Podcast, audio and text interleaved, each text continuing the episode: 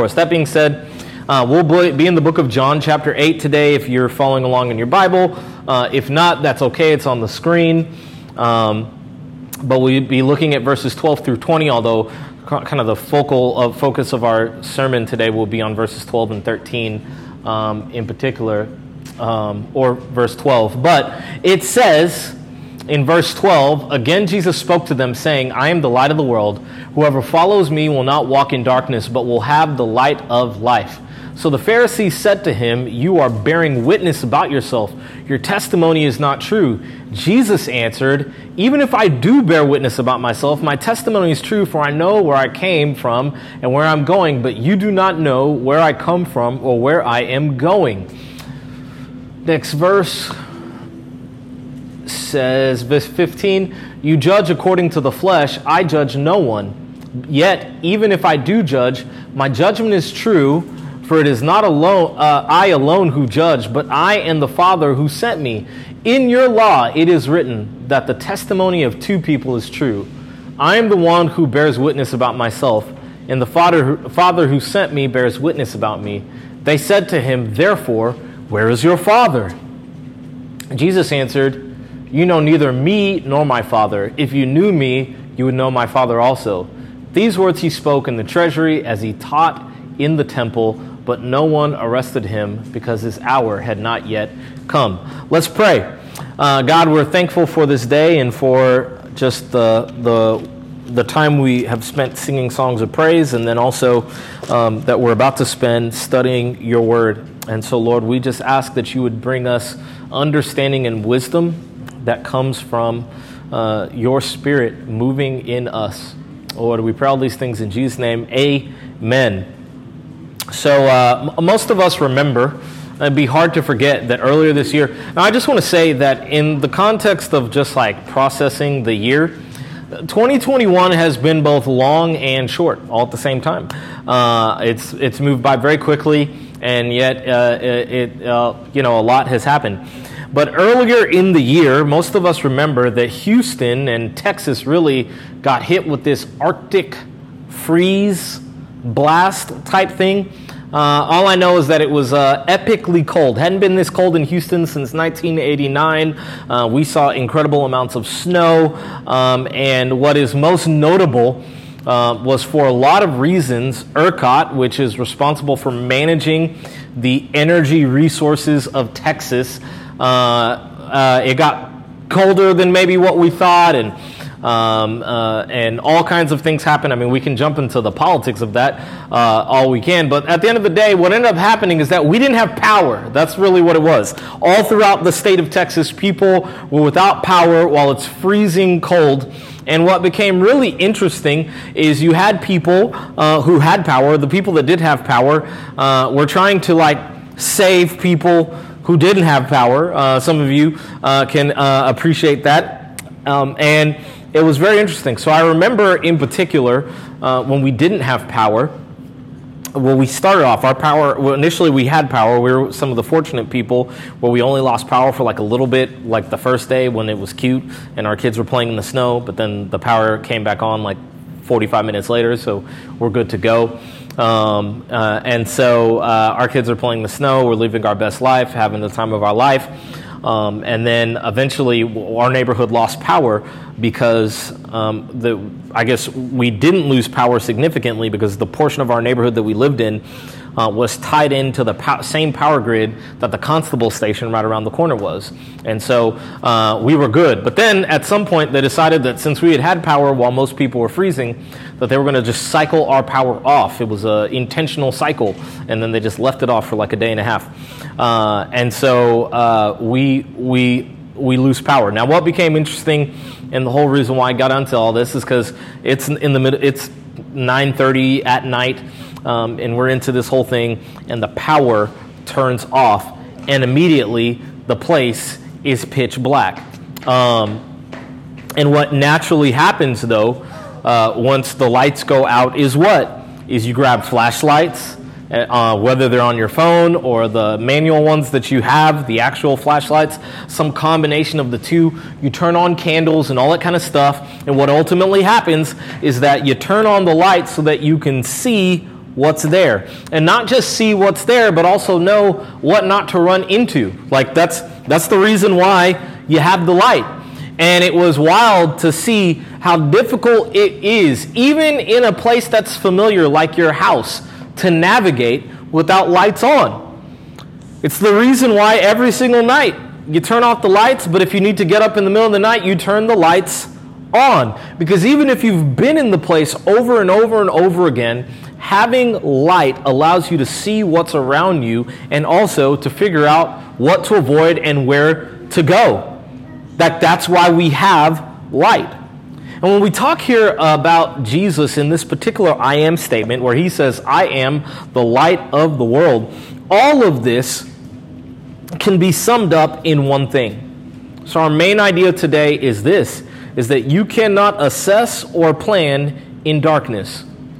Like that's that's what it is. You cannot assess or plan in darkness. Without light, you cannot assess the world around you, nor can you plan accordingly.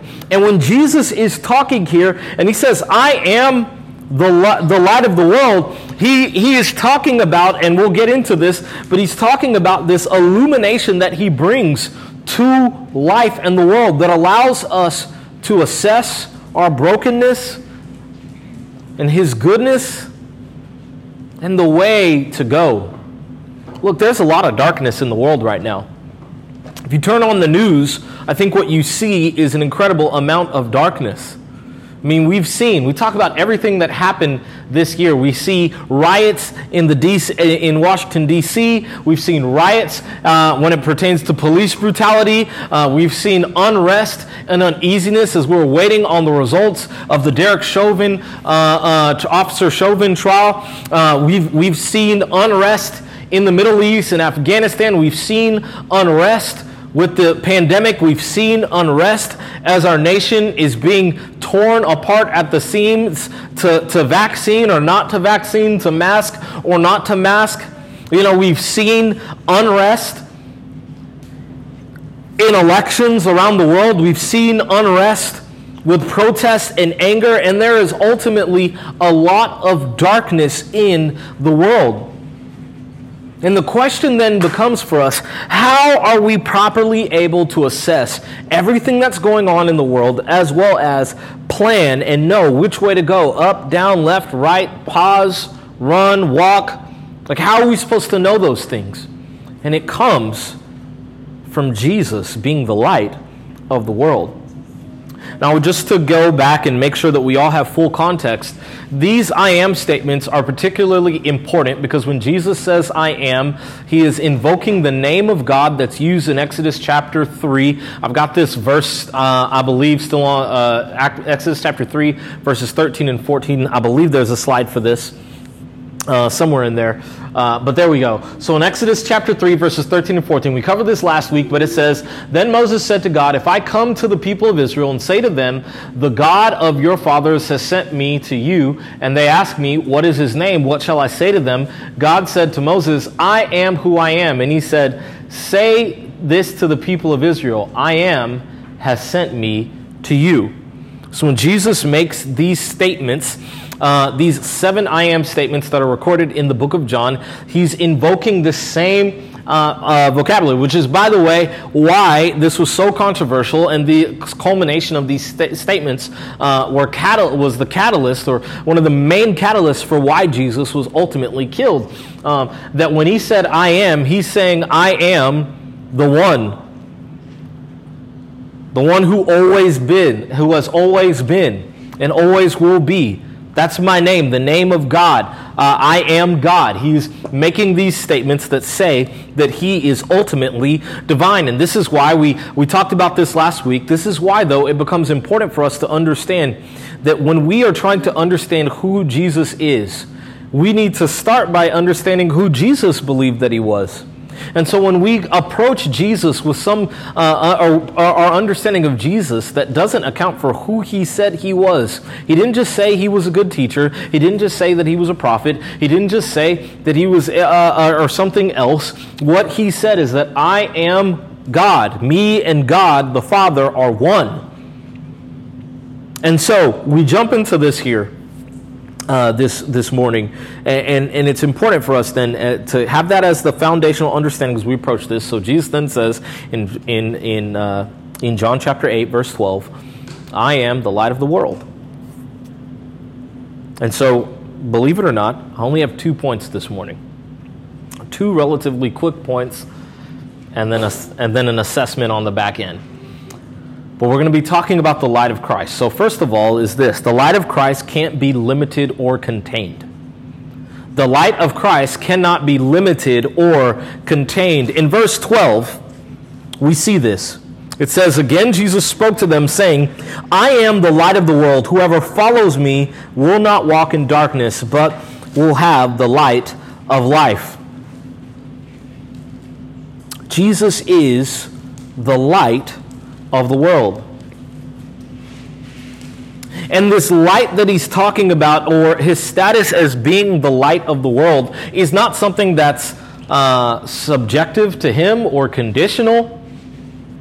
It's something that is true. Whether you agree with it or not, he is the light of the world. And that's the thing about truth. Truth doesn't care whether or not you believe in it or not, it is true.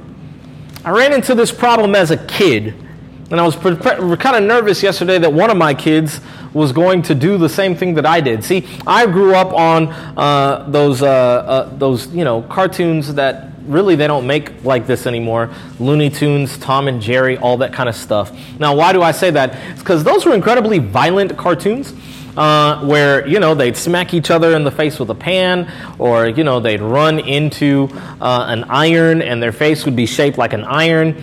They'd do all kinds of things, and you know, like if you hit somebody with a with a, you know, if you hit somebody with a with a brick, their face would be shaped like a brick.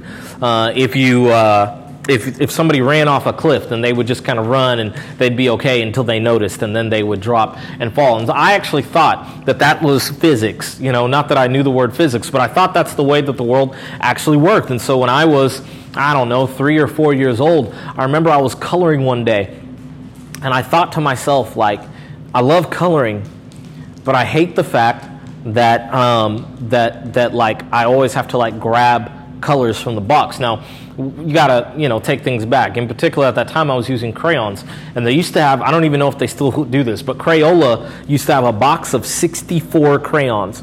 But what made that box of 64 so important was that it came with a sharpener in the back of the box that you would use to sharpen your crayons. Now, I'm not gonna lie, we never had all 64. Uh, so what I had to do was get other little sharpeners and use them on my crayons. And I always used to be like, man, I wish I had one of those little sharpeners. So what I did one day is I was coloring with like a blue crayon or whatever it was, and I was like, man, it, it, you know, like I gotta sharpen this thing. And then I had this this idea, this light went off in my brain, which basically said, like, what if I didn't actually have to sharpen crayons or get, go get crayons?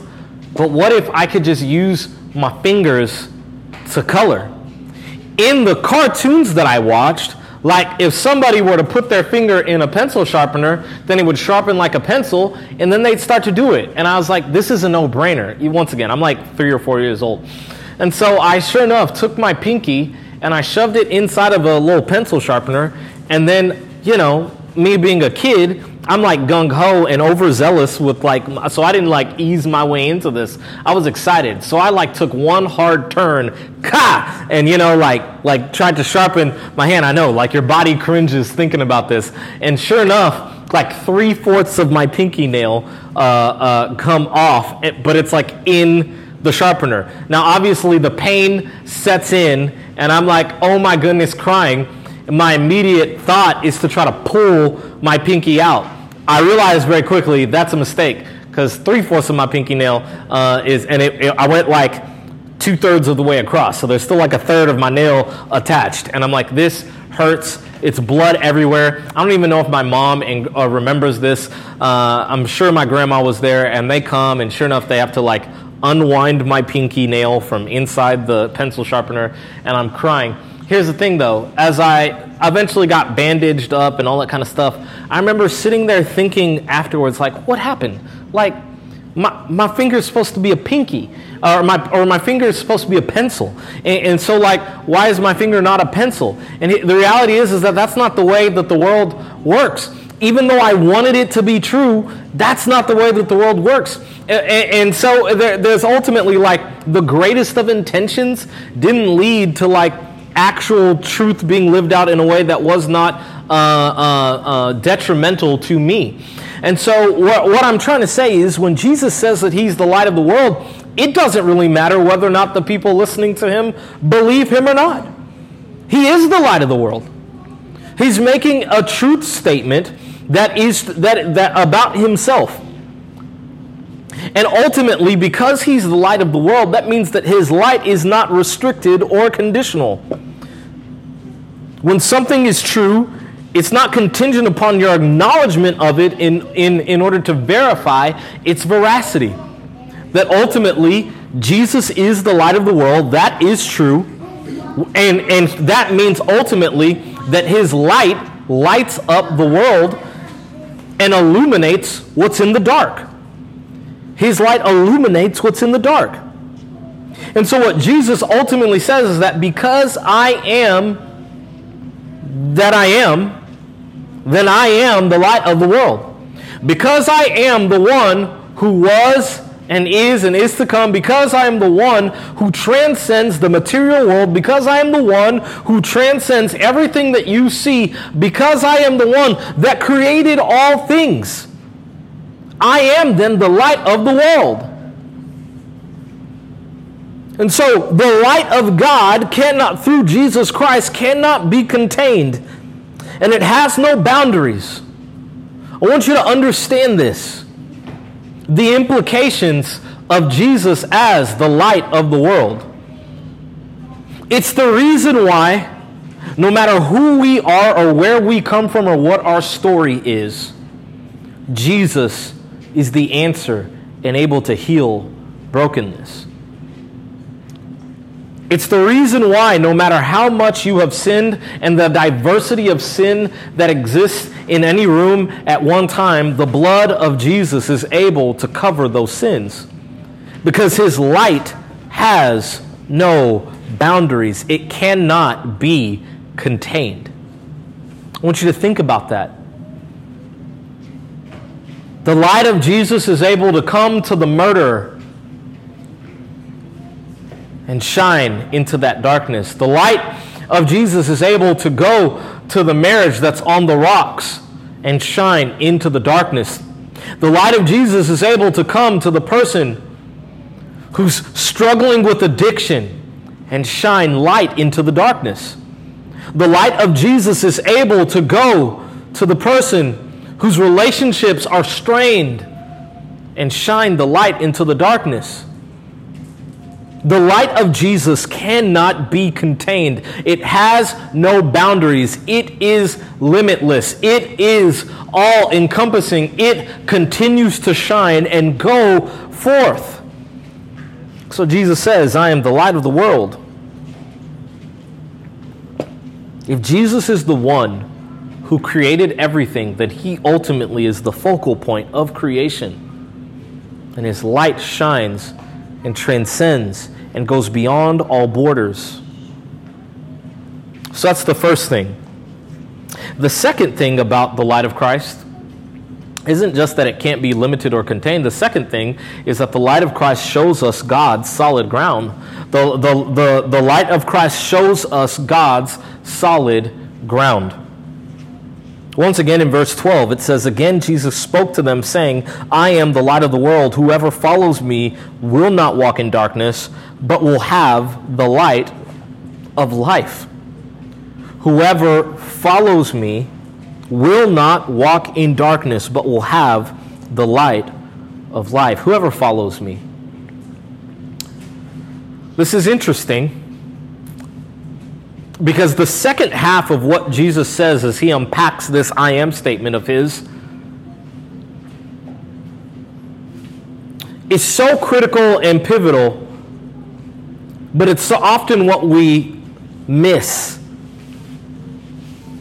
in the midst of all of this. the light isn't simply a spectacle meant to be looked at, but it's meant to be followed. Because he says, Whoever follows me, him being the light, will not walk in darkness. That is to say, that it is implied that there is a life that is meant to be lived after encountering the light. The light isn't meant simply to be looked at. Like, I, am I'm, I'm all about it. Every year as a family, uh, uh, around Christmas time, we, we go and we look at Christmas lights. It's a pretty common thing. Now, there are a couple neighborhoods that we specifically like. We always got to come and do those. If, uh, if you're a Houstonian at some point in time, uh, you got to make your way to River Oaks and go look at the lights, right? I mean, like, it's the mansions. If you're not from Houston or you're listening to this when it's all said and done on Spotify or, or something like that, like, like R- R- River Oaks is like, the bougiest of the bougie in Houston. Uh, you know, gated community, uh, gated communities, and uh, the the River Oaks Country Club, all that kind of stuff. Uh, but it's a big deal every year. All the all these giant mansions put these lights up, and there's at least one of those houses uh, where they always have like a Santa Claus out every single night, and they do like the fake snow on their giant lawn, and you can take pictures, and it, it's absolutely crazy. That you know, like you're just just imagine mansions bedecked in Christmas lights, but you can actually walk up to the pro, to you know like their lawns and take pictures with them. Uh, it's great. There are horse carriage rides, all that kind of stuff. So we're always doing those things. Now, the great part about the lights, one of my favorite uh, uh, memories. Um, uh, uh, uh, when we were looking at lights, it has to do with our kids. We went, we looked at lights, and it was right around the time Aria was maybe two ish, and Jaden is three and a half ish. And there's this, I, I, saved this reel on my phone. I almost played it for you guys today, but that we didn't need to do all that. But Aria's like doing a dance, and Jaden's like, got his hands around her, like uh, like doing like making it look like he's like she's a puppet, or maybe he's got like powers or something like that. And then they do like there's another one where they're like twirling and dancing, and so you know like they've got these these reels, and it's really great, awesome, pretty. Look at the lights, great memory. We get hot cocoa, and Grace ends up getting some coffee, caffeinated thing because she's into coffee. I'm not, and, and we do this great thing, and, and it's awesome. I love those pictures. They're great pictures. But I need us to understand this is that the light that Jesus brings isn't like Christmas lights that comes out seasonally and is meant to simply be stared at. But this is not just, it's a brilliant light, but it's a functional light. And he says that whoever follows me will not walk in darkness. And this is why faith in Christ is about more than just what we do on Sunday. It's about what you do when you leave the gathering of people. That's what I mean like that's that's what's pivotal. Faith in Christ and the, is not meant to just be something that's experienced on Sunday mornings when we sing some songs, maybe take communion, fellowship with each other, and then we get to leave an hour and a half later, whatever it is. I say an hour and a half later. When I was a worship pastor in the black church, uh, it was more like two hours. Um, and then if it was first Sunday when we took communion, it was like three hours. Um, and, you know, that just kind of was what it was. Now, you know, if, you guys should be grateful. Our, our services last like an hour and 10. Um, and so, you know, like we're, we're keeping it short. Could be a lot longer. Could tack a whole other hour on. Trust me, I could talk. I could find things to say. But I say all this to say um, is that it's not meant to just be. It wouldn't matter how long we did our corporate worship gathering on Sundays. Like, like, like, like we could be here for six hours, but it still wouldn't change the fact that at the end of the day, it's not about who you are and what you do during this time, but there is actually an implied faith that's meant to be lived out. And when we're walking out in this world, there's incredible darkness. There's all kinds of decisions and difficulties and things that need to be uh, uh, assessed. And the light of Jesus Christ allows us the ability to see what's in the darkness, but also know where to go, what to do, and how to respond. And so when we put our faith in Jesus, the light of Christ lights the way for us to know what to do. Where's the solid ground? Where it says in, that old psalm, all, all old song, all other ground is sinking sand. And so the light of Jesus shows us the solid ground. It shows us where we're supposed to go, where our firm and sure footing will be. On our five year anniversary, Grace and I, um, we, we had uh, some money, but not a lot of money. And so we decided that we were going to go on a vacation and we were going to fly wherever based on the amount of money we had on our bank account uh, to spare, uh, whatever, wherever we, as the furthest destination we could get to uh, on Spirit. And so, uh, Spirit Airlines. And so we ended up in Denver. Neither of us had ever been there before. We're like, hey, let's go to Colorado and go hang out and do all this kind of stuff. So we get to Denver, and uh, uh, you know, some people are. I'm, I'm be honest with you. Some people, when it comes to being cold, they're like, you know, uh, a dry cold or a dry heat is better. And let me just say, cold is cold. Um, the dry cold is deceptive because because without the humidity, you don't realize how cold it is until you get out there, and then you're like halfway walking down the street, and you're like, oh my gosh, I'm gonna die. Um, so I don't like that. But I say that to say, it's cold. We're doing our thing. It snowed at one point while we were out there. I think it was raining. Um, anyway, it was cold. But at some point in time, we decided to drive a couple hours outside of Denver and we went to the Garden of the Gods. And we are uh, hiking up in the mountains and doing our whole thing.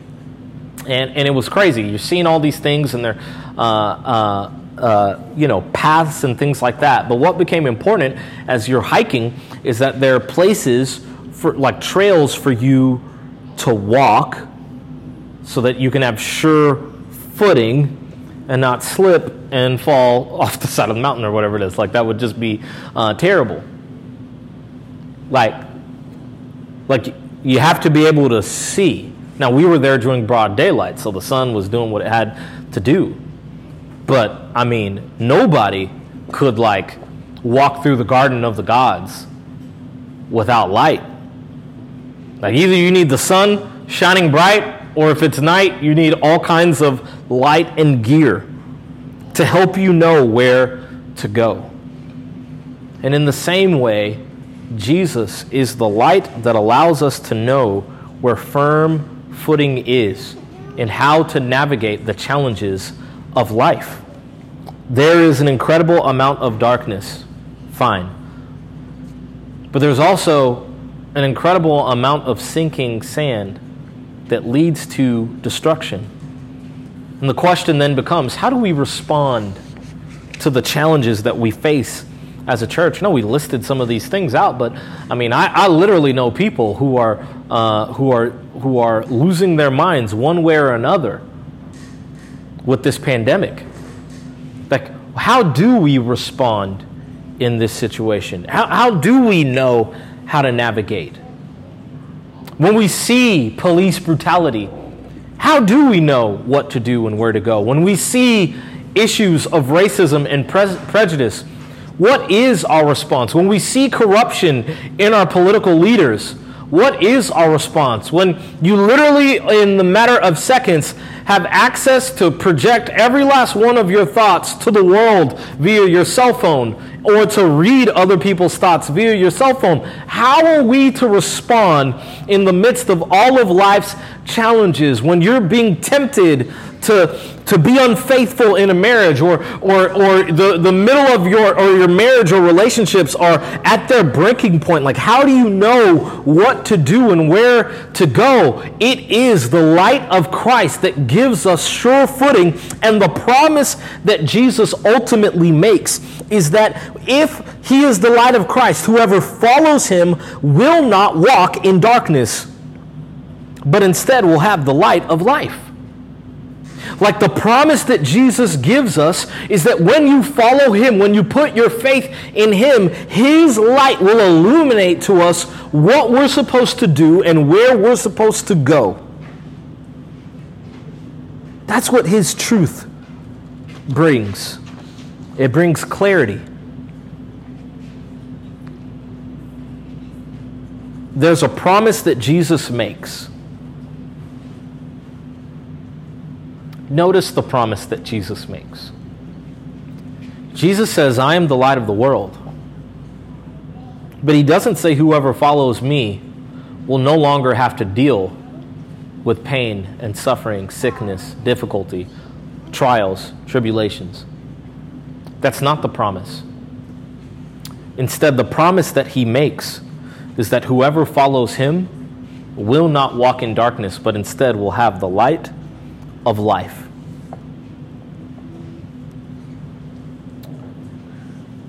Faith in Christ does not mean that we don't have problems and difficulties, struggles, that we don't face challenges day by day, that we're unaffected by the brokenness that happens in uh, the world.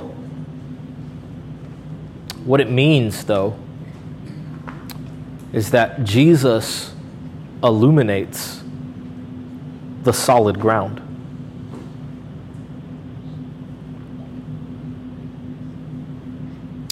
Let me close by saying this. Years ago, um, I remember going to uh, a haunted house. It was I was in middle school. It was a friend's birthday. By haunted house, I don't mean like an actual house that was haunted. I mean like one of those Halloween esque things. Uh, a friend of mine, his birthday was in October. He decided that he wanted to take a group of us to a uh, haunted house. We go to this haunted house. Um, I'm not going to lie, I don't often do haunted houses.